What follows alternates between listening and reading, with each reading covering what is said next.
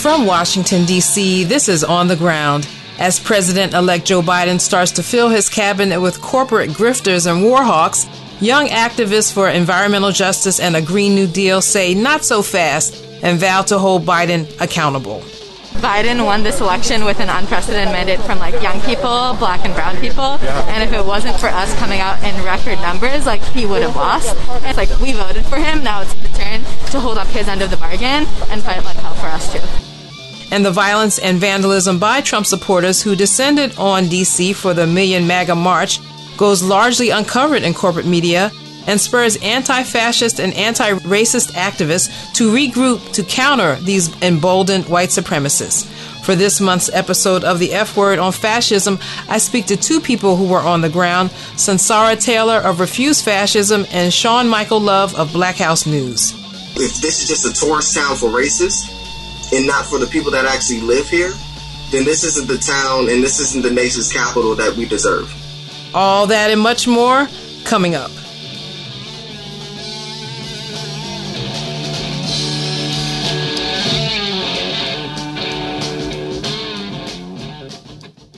Welcome to On the Ground, onthegroundshow.org, voices of resistance from the nation's capital. I'm Esther Iverem. And as the U.S. has topped a quarter million coronavirus deaths and more than 11.5 million cases, 180 health experts sent a letter to Emily Murphy, the head of Trump's General Services Administration on Thursday, urging her to start the transition to the team of President elect Joe Biden, saying that failure to have a smooth transition will cost American lives. With cases surging across the country, healthcare workers continue to work long days Mary Turner, president of the Minnesota Nurses Association, told Biden in a recorded roundtable this week that nine months into the COVID crisis, vital protective gear is still in short supply at some hospitals. At our hospital, we're down to the two shifts that we wear N95. And they have tried to bring down the numbers because we started off back in February wearing our N95s 10 times, 10 shifts. But this is where the lack of a federal plan okay. has really hurt the states. I have to place the blame on the lack of our hospitals being able to get uh, secure supply lines. More U.S. healthcare and other essential workers are saying that they are no longer being treated like heroes. Here in D.C., teachers are not heading back into the classroom because they say those classrooms are not safe. Thomas O'Rourke has more. Washington Teachers Union President Elizabeth Davis said Wednesday that DC teachers will not agree to return to in-person learning because of a lack of clear public health guidelines and the continuing failure of the school district to engage administrators and teachers around reopening plans. She said, quote, The WTU has determined it is not in the best interest of our students, teachers, and all school-based employees to sign the MOA at this time. End quote. The tentative agreement allows teachers to opt out for the second academic term, but these protections would end beginning at the start of the third term on February 1st. Meanwhile, across the nation, numerous school districts in New York City, Kentucky, and Virginia's Fairfax County have all renounced efforts to return to in-person classrooms, citing spiking COVID cases and likely won't return until sometime in 2021. For On the Ground, this is Thomas O'Rourke. And just as much of the American public is taking its cue from Trump and still does not believe that the coronavirus is even real, thousands of Trump supporters descended on Washington, D.C. November 13th to the 15th because they believe that Trump actually won the election over Joe Biden. Though largely uncovered by corporate media, white supremacists attacked anti-fascist and anti-racist protesters over the weekend and tore down artwork on Black Lives Matter Plaza memorializing those killed by police. More on what happened over the weekend later in the show. In other important post election news, investigative journalist Greg Palast said on the podcast Pushback with Aaron Mate that the real story of election fraud is all the mail in ballots thrown out and not counted, which would actually increase Biden's lead in Georgia and would have given a first round win to Georgia senatorial candidate Jon Ossoff. In other national news, the COVID crisis is putting more urgency into the effort to free the incarcerated from COVID laden prison cells, and that includes political prisoners. Chantel James has more. The demands of abolitionists take on new urgency as the COVID 19 crisis highlights the need for decarceration. The movement to free revolutionary prisoner Mumia Abu Jamal continues now in the 38th year of his unjust incarceration, and on Monday the campaign to bring Mumia home hosted a press conference urging the public to put pressure on officials. Moderator Johanna Fernandez led a conversation between voices like Angela Davis, Pam Africa, Linn Washington Jr., and Kwame Ajamu connecting the need to free Mumia Abu Jamal to the goal of abolishing prisons, Angela Davis explained why decarceration is an abolitionist imperative now more than ever.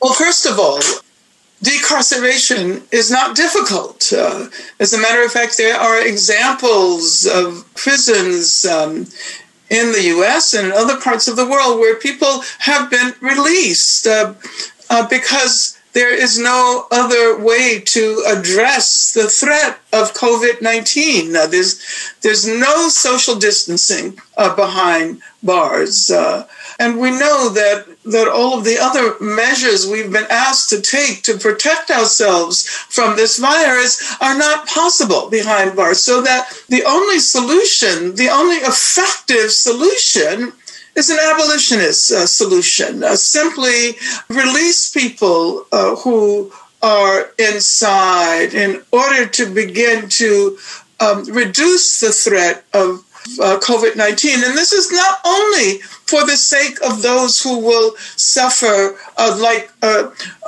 Russell Maroon Shoatz uh, in prison, but for the sake of, of our communities, our entire uh, communities. Um, uh, the the most active major clusters of COVID 19 are in our prisons. Simply release people, uh, release people uh, in, in order to minimize the threat of COVID 19.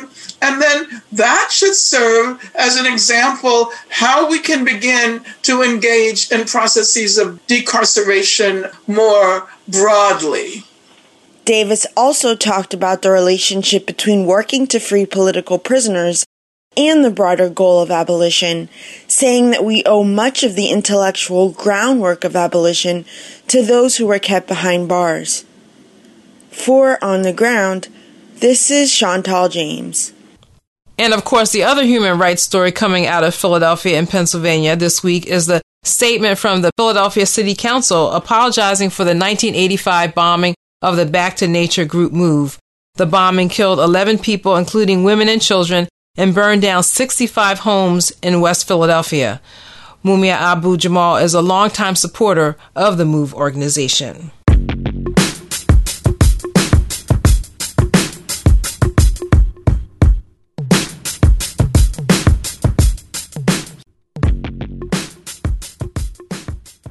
And for international news, I'm joined by on the grounds geopolitical analyst Professor Gerald Horne.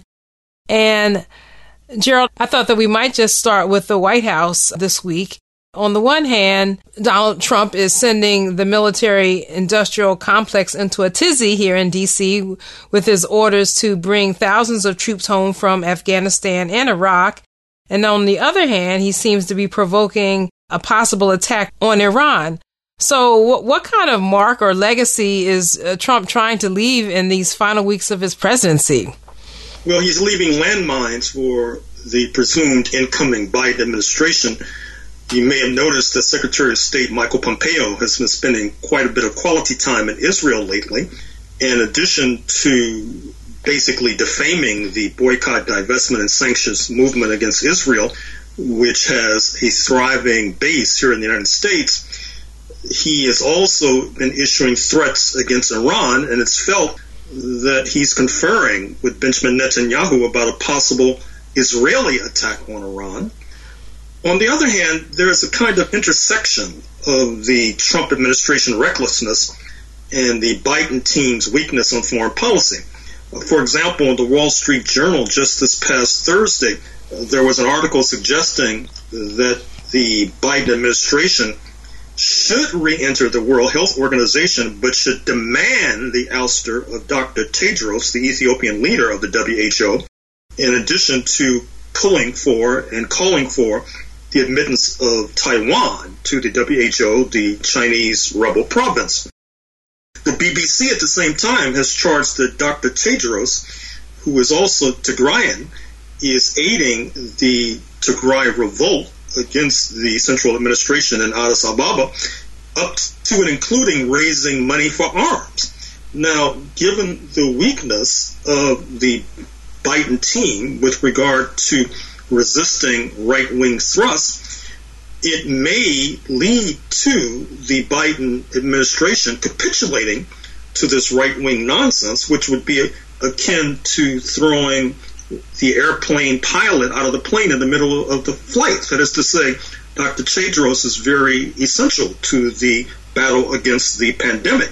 Hmm. In addition, I think that the situation is worsened by the fact that a central base of the Biden victory, speaking of the black American community, has basically been missing in action when it comes to foreign policy, which then makes the incoming Biden administration more susceptible to these right wing thrusts.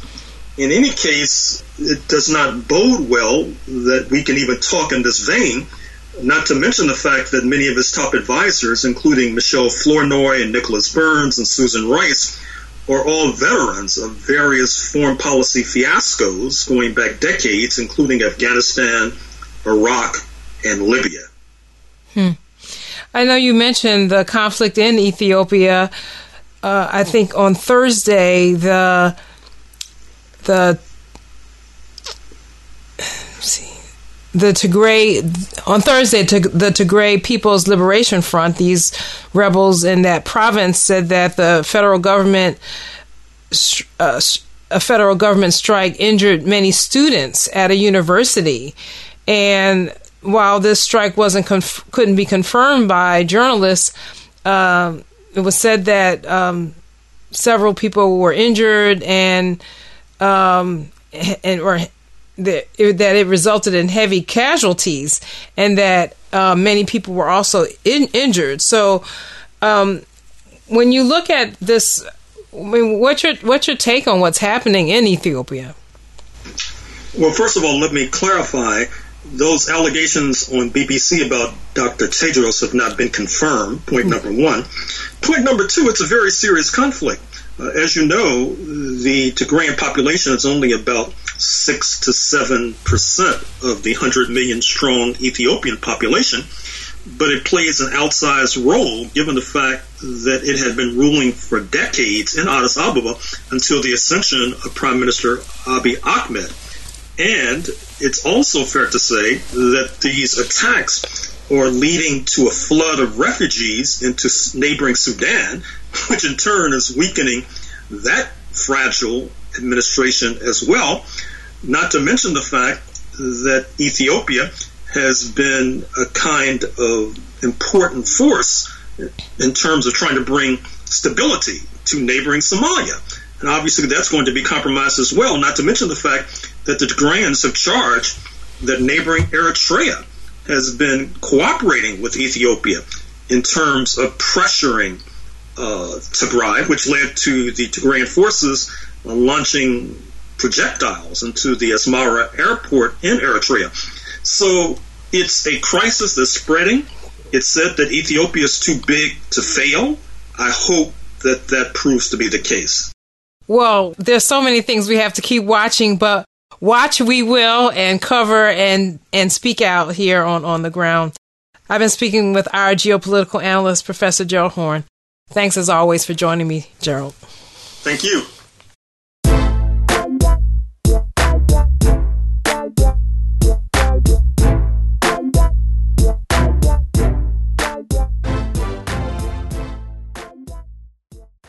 And finally, in culture and media, our journalist hero, the late Les Payne, was awarded the National Book Award along with his daughter Tamara Payne for his biography of Malcolm X titled The Dead Are Rising. Also, Motherboard reported this week that the U.S. military is tracking individuals around the world by buying the location data recorded by apps on their phones. Several of these apps are designed for the global Muslim community, the largest of which is a Muslim prayer app with 98 million downloads. According to Motherboard, some app developers may not even know they're giving data to the military. And finally, Lydia Curtis reports on new developments in the effort to save an historic African burial ground in Bethesda, Maryland. What do we want? Justice. When do we want it? Now. If we don't get it,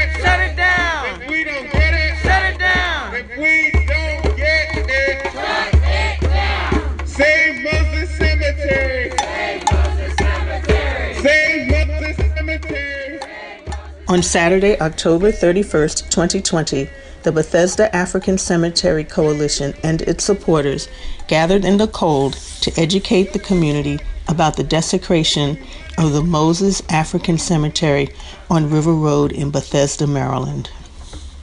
The cemetery sits next to Bethesda Self Storage and behind McDonald's.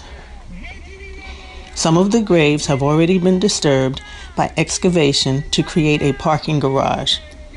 The coalition marched with a huge banner that said, Desecration is racism from Macedonia Baptist Church, two blocks away, and hung a huge banner from the Capital Crescent Trails overpass, which is adjacent to the site. Macedonia Baptist Church, the historic owner of the cemetery, is leading the fight for a halt to further construction on the site and the creation of a memorial to the enslaved Africans buried there. Archaeologist Tammy Hilburn details what the developer, 1784 Holdings Company, and the developer, Bethesda Self Storage, have been doing. This is the scene of a crime, historically and currently. We watched and photographed all summer long the obliteration of the archaeology and possible human remains and burials of African Americans at River Road. It was disturbing, but our photographic team did it along with the protest and everybody else who's been supporting. So on August 24th, Nick took a picture of a tombstone that came up out of the soil right before our eyes on August 24th. We have sent out those photos of the tombstone to forensic specialists in New York City and London. The digital data from those photos, the metadata, has been verified by some of the highest level forensic teams internationally. That information, that evidence that there was a cemetery here and that those photos of the tombstone have been submitted to James McCarthy, the state's attorney for Montgomery County. Maryland has the highest degree of incarceration, the highest number of incarceration of blacks in the nation. Now, you tell me what the relationship between that and the desecration of an African American cemetery is, and then therein lies a problem. So this is in the very fabric of our nation, in the very soil. But this is about recognition and respect. Two words. It's real simple. It's not. It doesn't take an archaeologist to figure this out.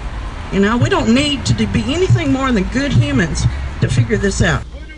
Coalition leader Marsha Coleman Adebayo indicated that the capital area parks and planning provided the permit without which this excavation could not have taken place and is demanding a criminal investigation by state's attorney John McCarthy.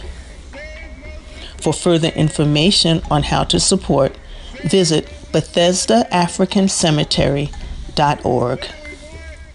This is Lydia Curtis for On the Ground.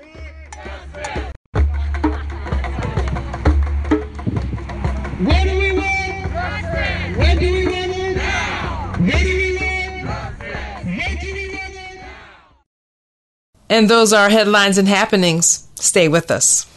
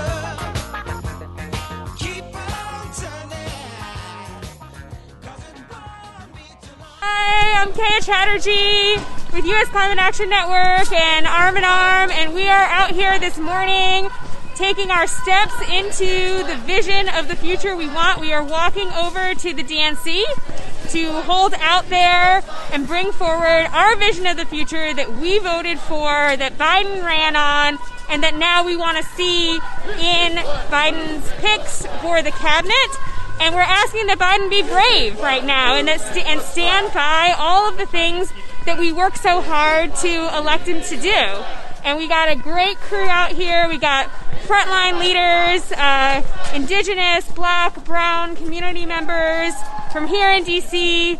We're being really careful with COVID. COVID rates are going up exponentially. And so, sadly, so are so many of the injustices that we're seeing. And we're here to demand a holistic solution because we know we can't deal with these issues alone. We've got to deal with them together. Thank you, Kaya. Kaya, can you tell us what exactly we'll be doing at the DNC today? Yeah, we are going to be ha- telling stories.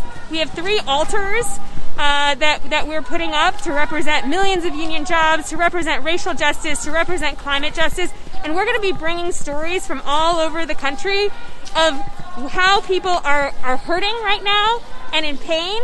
And we're also going to be bringing some beautiful stories forward of the future and the vision that we imagine that we can have together uh, as as we work together to create that. Thank you so much, Kaya. Thank you. Would you like to share about why you're out here today?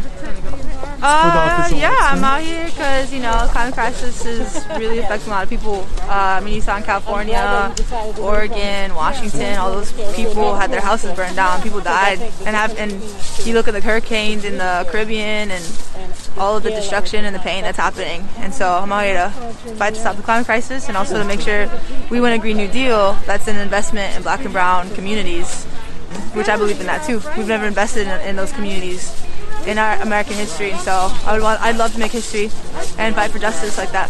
Thanks so much. Yeah. And how do you feel about Joe Biden being elected? And why are we out here demanding pushing him? I mean, it feels good to not have Trump, and uh, you know Biden's got to do better. He's already he doesn't have the best record on this sort of stuff, so we're out here to push him and make sure that he actually is going to stop the climate crisis. You look, I mean, you look at it. Obama said he's going to stop the climate crisis, and it never happened. So we gotta, we gotta, the people's got to unite to like put that pressure on Biden so that it actually ends. Because at this point, you know, we only have a matter of years before like it just gets absolutely terrible, where no one's going to be able to ignore it. No one, everyone's going to feel the heat of the climate crisis. Thank you so much for sharing. Would you like to share? Um, yeah, sure. yeah, I'll just say that I mean Biden won this election with an unprecedented mandate from like young people, black and brown people, and if it wasn't for us coming out in record numbers, like he would have lost. And now we're saying like the climate crisis is an existential threat for our generation, but also like Naomi said, for like black and indigenous people Yeah. and brown people all over this country. And if he actually wants, like we voted for him, now it's his turn to hold up his end of the bargain and fight like hell for us too. Totally. Thank you so much for sharing. We have Yane Indigo, who is born in the part of Lenape territory known as Philadelphia in the so-called United States of America. Yane is a freedom fighter, a writer, and a singer. As an organizer, she struggles toward abolition of and liberation from capitalism, colonialism, and imperialism for all people. She is a coordinating committee member and the outreach coordinator of the Black Alliance for Peace and a core organizer with Black Lives Matter Philly, representing the chapter of the Black Lives Matter National Network. She is a founding member of the Ubuntu Freedom Build and helped launch the Black Philly Radical Collective. So join me in welcoming Yane to share some great words with you.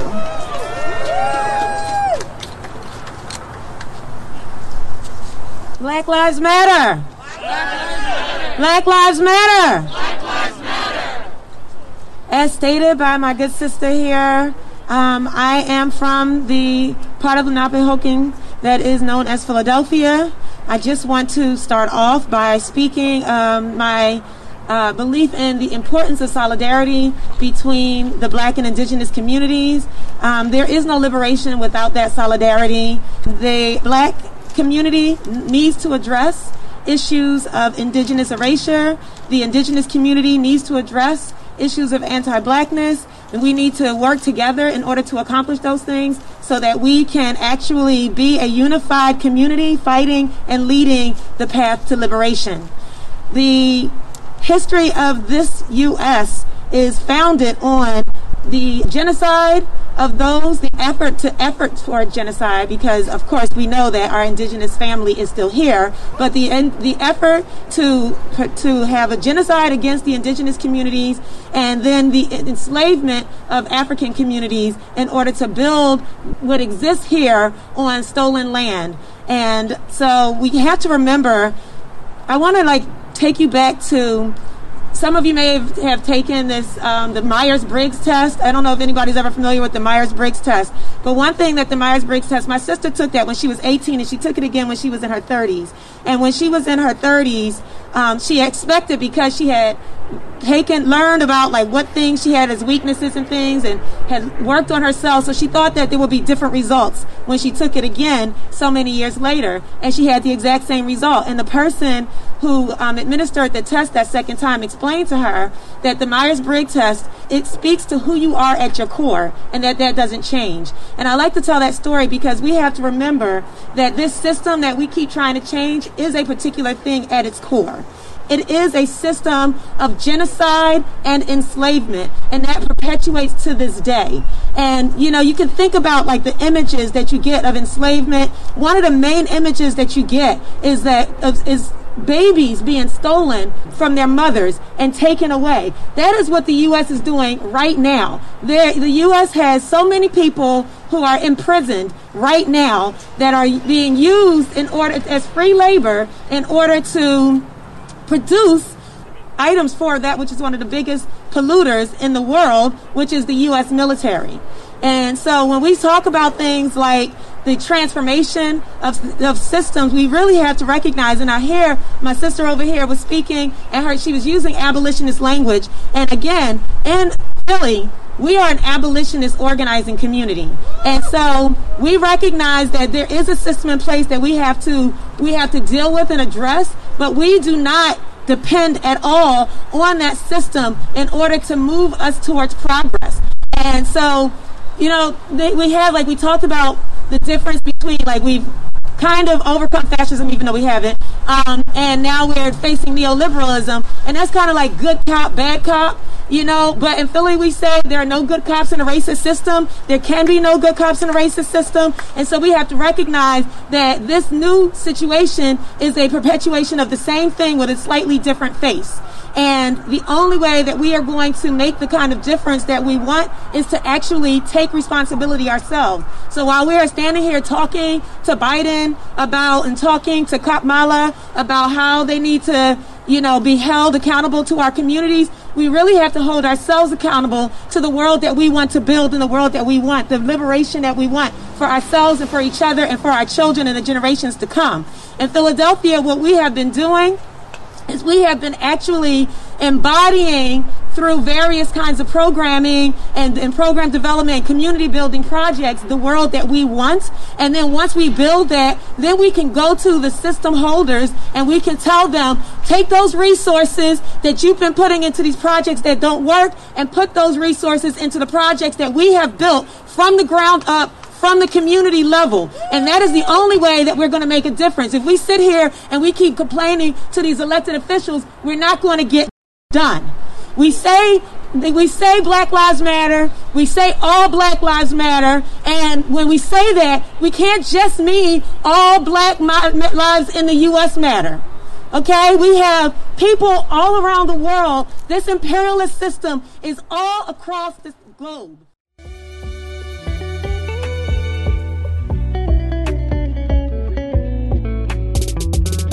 Those who dare to interrupt the violence, to those who expose the truth and break the silence, warriors who work to open up the prison bars, valiant souls who stand up against the unjust wars, multitudes who defy and You have been listening to the voices of activists marching to and rallying at the headquarters of the Democratic National Committee near Capitol Hill on Thursday, November 19, 2020.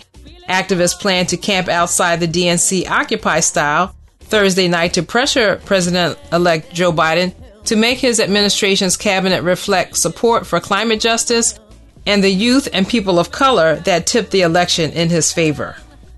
This is Esther Iverem, producer and host of On the Ground, thanking you for being a part of our audience, and a special thanks to our supporters on Patreon and PayPal for helping to make the show possible. You too can partner with us in keeping alive this independent grassroots news program from Washington, D.C.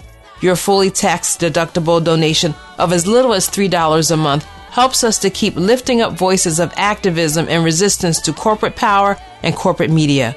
Go to our page at patreon.com, that's P A T R E O N dot com forward slash on the ground show, where we post the show and bonus material, or you can see all ways to support, including on PayPal and Giving Tuesday on our website, which you know is onthegroundshow.org. Thank you. In this life, we are women who endured violence and degradation, slavery, trafficking, and mutilation, rape and abuse, racist discrimination. This is On the Ground, onthegroundshow.org, Voices of Resistance from the nation's capital. I'm Esther Iverem. Now, though largely uncovered by corporate media, white supremacists attacked anti-fascist and anti-racist protesters over the weekend here in D.C. and tore down artwork on Black Lives Matter Plaza, memorializing those killed by police. For this month's episode of the F Word on fascism, I speak to people who were on the ground over the weekend I'm here in downtown DC with Sunsara Taylor. She's a co convenor of Refuse Fascism. And she led a small delegation of counter protesters to the mega march on Saturday, November 14th. And Sunsara, the first news item I saw about the march said that it was largely peaceful during the day. And I only had to get a notice from your organization, Refuse Fascism, to see that that wasn't the case.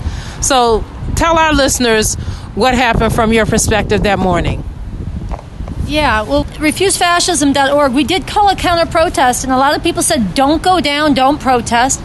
But we felt this was important to do because this kind of white supremacy, the hatred, the bigotry, the lies, the refusal to accept that Trump lost the election, the d- attempt to overturn an election, all this is dangerous. It's fascist, and to let it run amok in the public square unchallenged, there's never been a time in history, in this country, around the world, where leaving a mob to a mass unchallenged ends in anything but that mob growing more aggressive. And so we felt it was necessary to go and do a counter protest. We did a nonviolent political counter protest right in the middle, right when it was starting at 11:30 in the morning down by Freedom Plaza, and we went.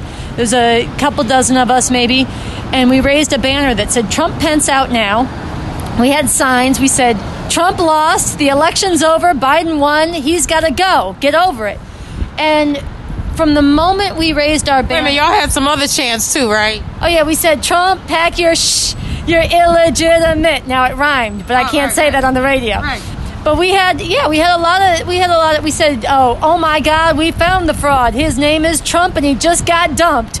We were standing on the victory of him being voted out, but also confronting that these fascists are unreconciled to that. So we raised our banner, and within moments, first it was verbal harassment and then people were you know forcefully purposefully bumping into us. But within like two or three minutes there was we were surrounded by a hundred and soon hundreds probably 500 or more fascist thugs like a mob. They were grabbing shoving some of them punched. They were trying to knock us over. They tore up our banner they just shredded it. They tore up our sound equipment. I mean it was busted up and they tried to break our spirits, but that they did not do. When this is all happening, where are you? You're out on the street, or were you on the plaza? We were on the intersection of Freedom Plaza at the 14th Street Inn, in the middle of the open intersection where there was more space. The plaza was full by that point because in the last 48 hours, Trump gave his support to this rally. And it mushroomed in sides. And also it was promoted by on Fox News by Hannity and uh, a few other hosts there. That's right. So it was it had grown by that point. So we were in the streets where there was more space, but then we were set upon and literally we were hundreds surrounded by hundreds. And I think the Washington Post described it. They said the young, the women who led the st- small march kept breaking free and chanting, and then they get engulfed again by this mob. And it went like this for two full blocks. We were marching with a trail of hundreds and hundreds of MAGA thugs. And I just want to say, they singled out the black people in our group. They were screaming at them racist things, all lives matter, and things I will not repeat. And they were going after people who appeared to maybe be non-conforming gender types. They they went after people with viciousness and physicality that was very violent and seething with lust for for blood. And these were the inheritors. Honestly, these are the kinds of people who would have gathered to watch black people be lynched and brought their children, which is the history of this country, and that is what Trump has always meant when he said make America great again. He always meant white again, and they knew what it meant. And this is who was out here, and and it's it's very good that Trump lost. We have to stand on that, but this fascism is not been repudiated thoroughly through society, so it was right to be out there, and more people should have been out there. So, when you said that uh, they would set upon the, the black people in particular, have, first of all, how many folks do you did you have in your group, and what did you mean when they set upon them? What did they do exactly? Well, they were. Uh, we had a couple dozen in our small group. Um, there was more who were going to hook up with us, but we just got overwhelmed from the second we put up our banner. So they got in the faces of the black women, of the black men with us, and you know that phrase, "All lives matter," is an intentional erasure of the violence that's been done to black people, an endorsement of that violence, and a hostility against a movement that's very righteous that has sprung up that says Black Lives Matter. Not Black lives are better than others or matter more, but Black Lives Matter, which is it's such a necessary statement. It's a horror that it's a necessary statement, but to be hostile towards that and to get in the faces and unmasked, yelling in the faces of, of anybody but black people, that slogan is All Lives Matter, is a form of, of real white supremacist rallying cry. Then there was the Back the Blue, the Blue Lives Matter. There's all that sentiment. But also Trump 2020. I, I don't think there's any way to take that chant without, in this era, that, that's a white supremacist rallying cry. So not only is this a mob, a racist mob, but it's also an unmasked mob. Yeah. And those of us who are trying to stay safe as much as possible, you know, what would it be for me to endanger myself by letting some racist thug breathe, or like scream on me, right? Spit, you know, spitting on me practically. And how, how would that be making my life matter? You know what I mean? So, well, I, I, think that's one reason why a lot of people wouldn't come because we had a very good counter protest to the Unite the Right to rally a couple years ago, and there were like tens of thousands of people who came out, and then it turned out to only be about a dozen not neo Nazis that came. It was like the opposite, right? Yeah. So, why do you think that people, more people didn't come and do you think that that emboldened the white supremacists to not have a counter protest? Yeah, to start with your last question, I think it did embolden them. Look, Trump and his fascist regime and his fascist social base, they suffered a real defeat. They had some of the puff taken out of their chest when they lost the election, and that was good. They got put on the defensive, and the people Remember, people, we poured into the streets and danced, not because we're all fans of Biden, but because Trump, that fascist, genocidal racist, that bloated bag of fascist feces, got defeated. Okay, that was that was beautiful. But they came here to get the initiative back in the seat of power, to in the nation's capital, to maraud like that. And I'm sorry, there should have been tens of thousands against them. If there had been, we would have been much safer, all of us mm-hmm. and not just individually, but the future would be safer. Because again, never has a mob that's been allowed to amass and grow gone away on its own. It gets worse. And these people are filled with revenge and they want to make 2020. They think it's been stolen from them. They want to make that a rallying cry to continue their aggression and going forward. I mean, I know that uh, I'm primarily talking to you about the early and earlier in the day, um, but there, there were people who came out, like you said, uh, more counter protesters came out later to confront the, these uh, MAGA protesters. and there were confrontations. There were physical confrontations. There were also the people who the Trump people tore down were allowed to tear down the art monument at Black Lives Matter Plaza, tear down some of the other murals that were on storefronts. And so, do you have any? And where you uh, did you see any of that, or do you have anything else to add from the from that day? You know, I just think it's exactly what you said about these. Look, the Proud Boys were out there. There was people chanting "Breakout Kyle," talking about Kyle Rittenhouse, the teenager who shot and killed two protesters for Black Lives in Kenosha. This was a hero of these people. We need to understand these are conspiracy-minded people, people who really think Trump won and it was stolen from them. They're so detached from reality and they're so filled with frustrated sense of white supremacist entitlement that what they did to the murals, the Black Lives Matter signs, attacking pieces of wood that say Black Lives Matter, these are people who wish that they could have been doing that to black people. And uh, the the main thing is there should be really there's millions who in their hearts oppose this. If we came out in public, this wouldn't be this wouldn't have the initiative. But if people got to stop thinking just about themselves and their own well being. We have to come out, we have to show what we stand for, and we have to be the embodiment of a future where we actually cherish the lives of people around the world as much as ourselves, the diversity of different backgrounds, races, nationalities, genders. If we manifest that publicly, we could actually bring that future closer. But if we stay home, these people are not stopping and they're not going away. Yeah, I mean the fact that he the the election was so close and that he did win 70 million votes that says that there are a lot of people out there who support him. On the other hand, I think that the anti-fascist uh, activists here and around the country have organized in the past, and maybe this was uh, an attempt to will this will spur them on. Seeing what happened will spur them to reorganize because when a coalition of people come together here in DC, it is very large and it is very powerful. So I think that can happen, and I think that people need to be organized and be rallied together to come out. So we'll definitely be covering, continuing to cover the movement um, here, wherever we're broadcasting. So I want to thank you, Sunsara Taylor, co-convener of Refuse Fascism. Thank you so much, Esther. It's great to be talking with you.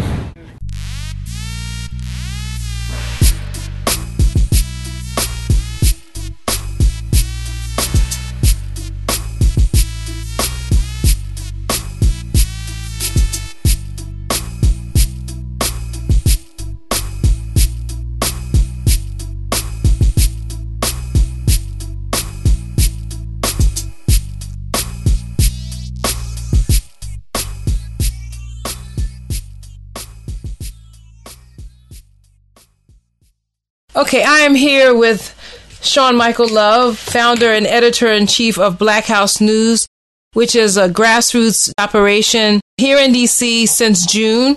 Welcome to On the Ground, Sean. Thank you so much. I'm glad to be meeting with you today. So, I'm really trying to get a firsthand account on some of the violence that happened here in DC over the weekend when the so-called Million MAGA March happened, and before and and the after effects. I think there was a concerted effort by mainstream media and celebrities in the Democratic, and I call them the latte liberals, mm. that no, you need to stay home. You need to ignore these folks. Let and there was a literal talk. Let them have the city, which just the, again the audacity. Right. let these hate, this hateful group have the city. The other thing that was going on that I think people don't realize in the black community is we just lost Karon Hylton. Right. So we were just protesting up at Fourth District, which is not at Black Lives Matter Plaza. So you had that going on subsequently as well. That that protest would have still been going on. That would have led to people not being there. Mm-hmm. But there was a consistent effort across all social media platforms and mainstream media to say telling people to stay home. Mm-hmm. And it was disappointing. It's disheartening. The idea that hate and fear and your response is to stay in your house. I, I don't think that's how you should respond. And given where we are in 2020, and just being frank as far as Black America, as far as this still, I consider it chocolate city. To allow white supremacists to say, "Give them the city, stay in your home," that's equivalent to making DC a sundown town. like, okay, don't go outside this weekend because we got white nationalists coming through. No. Right. So there was there was definitely a group to say, no, we not. That's not the response that we're going to have to white nationalists. Right. we do compare them to the Ku Klux Klan. Right. Right. So so we're going to go back to the Jim Crow era? No way. I don't hmm. see. I don't. That's it's it, that is not the proper response to hate. History has shown us has shown us that's not the proper response. And this weekend, it's clearly not the proper response. You need to show up and stand up in force when hate tries to run through. Right. I think that you and other observers noted that there was a big difference between how MPD interacted with some of these protesters and and their actions as opposed to what you've seen in the previous weeks, you know, in com- terms of covering the Black Lives Matter protests. What are the differences that you saw? Well, I'll put it perfectly for you. A mother grieving for her child, demanding justice, right? Demanding video evidence of what happened to her son. She throws a water bottle and gets maced. Or, or I'll say allegedly throws, but she gets maced. They shoot flashbangs and tear gas at everybody around, but they mace the mother of someone who just who they took their life. You're talking about Karon Hylton's mother. Mm-hmm. Mm-hmm. So, so to give you that perspective, they also arrested um, his father while he stood up for justice. No, there was only one proud. There was one Proud Boy arrested throughout the weekend, um, and that's because he was just heavily armed. They were allowed to go through the city, do whatever they wanted. No tear gas, no mace, no pepper spray. They got an escort. Mm-hmm. And not only was the art torn down at Black Lives Matter Plaza, but there were posters and I guess some of the you know where they have the people have the wood covering their windows i'm not sure mm-hmm. tell me what was it was it just the posters in the windows or was the wood covering the, windows the wood covering. Yeah, they were out to, to rip those down, and they had the time. The police sat back and gave them the time to do so. wow We spray paint a wall. We spray paint a wall. They're coming in instantly. And the other thing that's not highlighted is they were able to put white nationalists, racist propaganda and putting stickers in its place. Right? Okay. So to, to, to promote their their insignia. right So they had they, they had ample time without being tear gassed, without being pepper sprayed, no rubber bullets. What's going to happen now? I understand that these white supremacist groups are coming back this weekend. The that would be the what the weekend of here the twentieth, twenty first. The twenty first. Yeah, they're not going to be back in, in in large numbers. They do have a ride along. There, there's a it's a ride it's a ride rally. So they're going to like the bikers for Trump are going to come through, which there are going to be some Proud Boys in there. But I think from from what we've deduced that they're they're going to be focusing on Wisconsin and they're going to be going up there to Milwaukee to protest, and Mhm. they're also going to go to Atlanta to protest. But we fully expect them to be back December twelfth after the Electoral College It's finalized. is, Yeah. is finalized. They will be back no matter what to protest as well. But I encourage the city, regardless of what they're doing, we need to understand that we need to reclaim the city and that we still have several reasons to be in the street. We Mhm. still have a fascist that's in office, even though he's a lame duck. He's doing everything that he can to keep power, to hold power, and to oppress this this country and this people, and especially black and brown people. Mm-hmm. We still need justice for Kawan Charles. We still need justice for Karon Hylton. We still need to abolish ICE. There is a protest this Saturday in regards to abolishing ICE. There is a protest in regards to ending SARS. there are several reasons every day for us to stand up to fascism. And in DC, especially the citizens in DC, it is beholden to us that, that we answer the call for everybody else in the nation. Because the world sees when DC rises. Hmm. It, it, and if we do, if we keep standing back and kind of going, echoing Trump's words when he said, stand back and stand by, if we're going to be the type of people that in this city, when hate comes through, we stand back and stand by, um, fascism is going to win. Racism is going to win. And we will not have justice for black lives. Our lives will continue to be diminished. Black dreams, black futures will continue to be diminished. And that's unacceptable to me. Well, were you during any coverage when we had the Unite the Right, uh, the counter protest against the Unite the Right 2 rally a couple years ago? Yeah. Um, because that was a real organized and well attended counter protest. And it turned out to be just a handful of, of white supremacists who came, got a, received an escort on Amtrak to come up here. And I was so proud of the transit workers who refused to carry them or whatever. So that was that was a protest there. For reality, the black people, especially that were out there, we understood the magnitude of what it meant, right? Given all history, you Mhm. cannot let hate walk through unopposed. Right. History has taught us that, and our lives are truly at stake. And there's too many people comfortable with fascism. But Right. the people that were out there understood the magnitude and understood the severity of what it means to give them the street. Right. Because that means if I'm not safe to just go to my grocery store at night because we got these people walking through, that allows them the leverage to do that in future situations. Right. You cannot give hatred and racism an inch Right. because they will hang you with that. Right, right. An inch of uh, a more of an inch of a rope. Mm-hmm. Right. So what do you what do you see happening? There is a pretty you know, it's actually a pretty large anti-fascist contingents here in the city. Do you see them perhaps organizing uh, better in the coming weeks for December? I mean, I'm I'm hopeful. Yeah. I, that, that's what I'm going to be. You know, I'm, I'm going to keep ringing that bell. Mhm. Right? It needs to start now. We cannot wait. Mhm. Um, we need to start organizing and being prepared. We need to learn how to protect ourselves and keep us, keep you know, keep each other safe. Mhm. But the streets need to be filled, and they need to be filled in masses.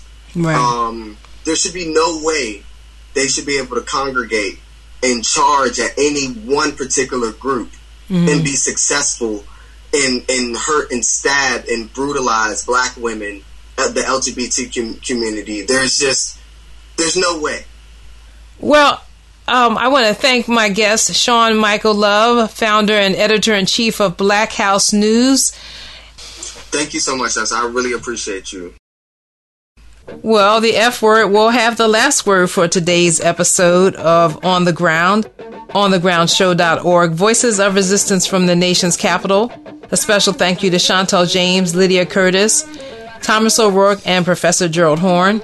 You can check out all of our current and past shows on the website we maintain, onthegroundshow.org.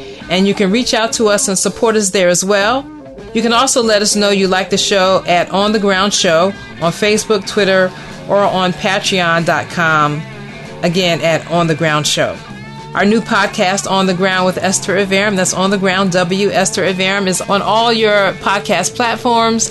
And if you check out the podcast, I would appreciate a nice rating from you. Our new podcast, our social media pages, and website all have a protest sign with green lettering that says On the Ground. If you don't see that, that's not the right On the Ground. The music we played this hour included Higher Ground by Stevie Wonder, We Are Rising by Taina Asili, and our theme music is Voodoo Child by Jimi Hendrix. I'm Esther Iverem. Until next time, take good care and keep raising your voice. Peace.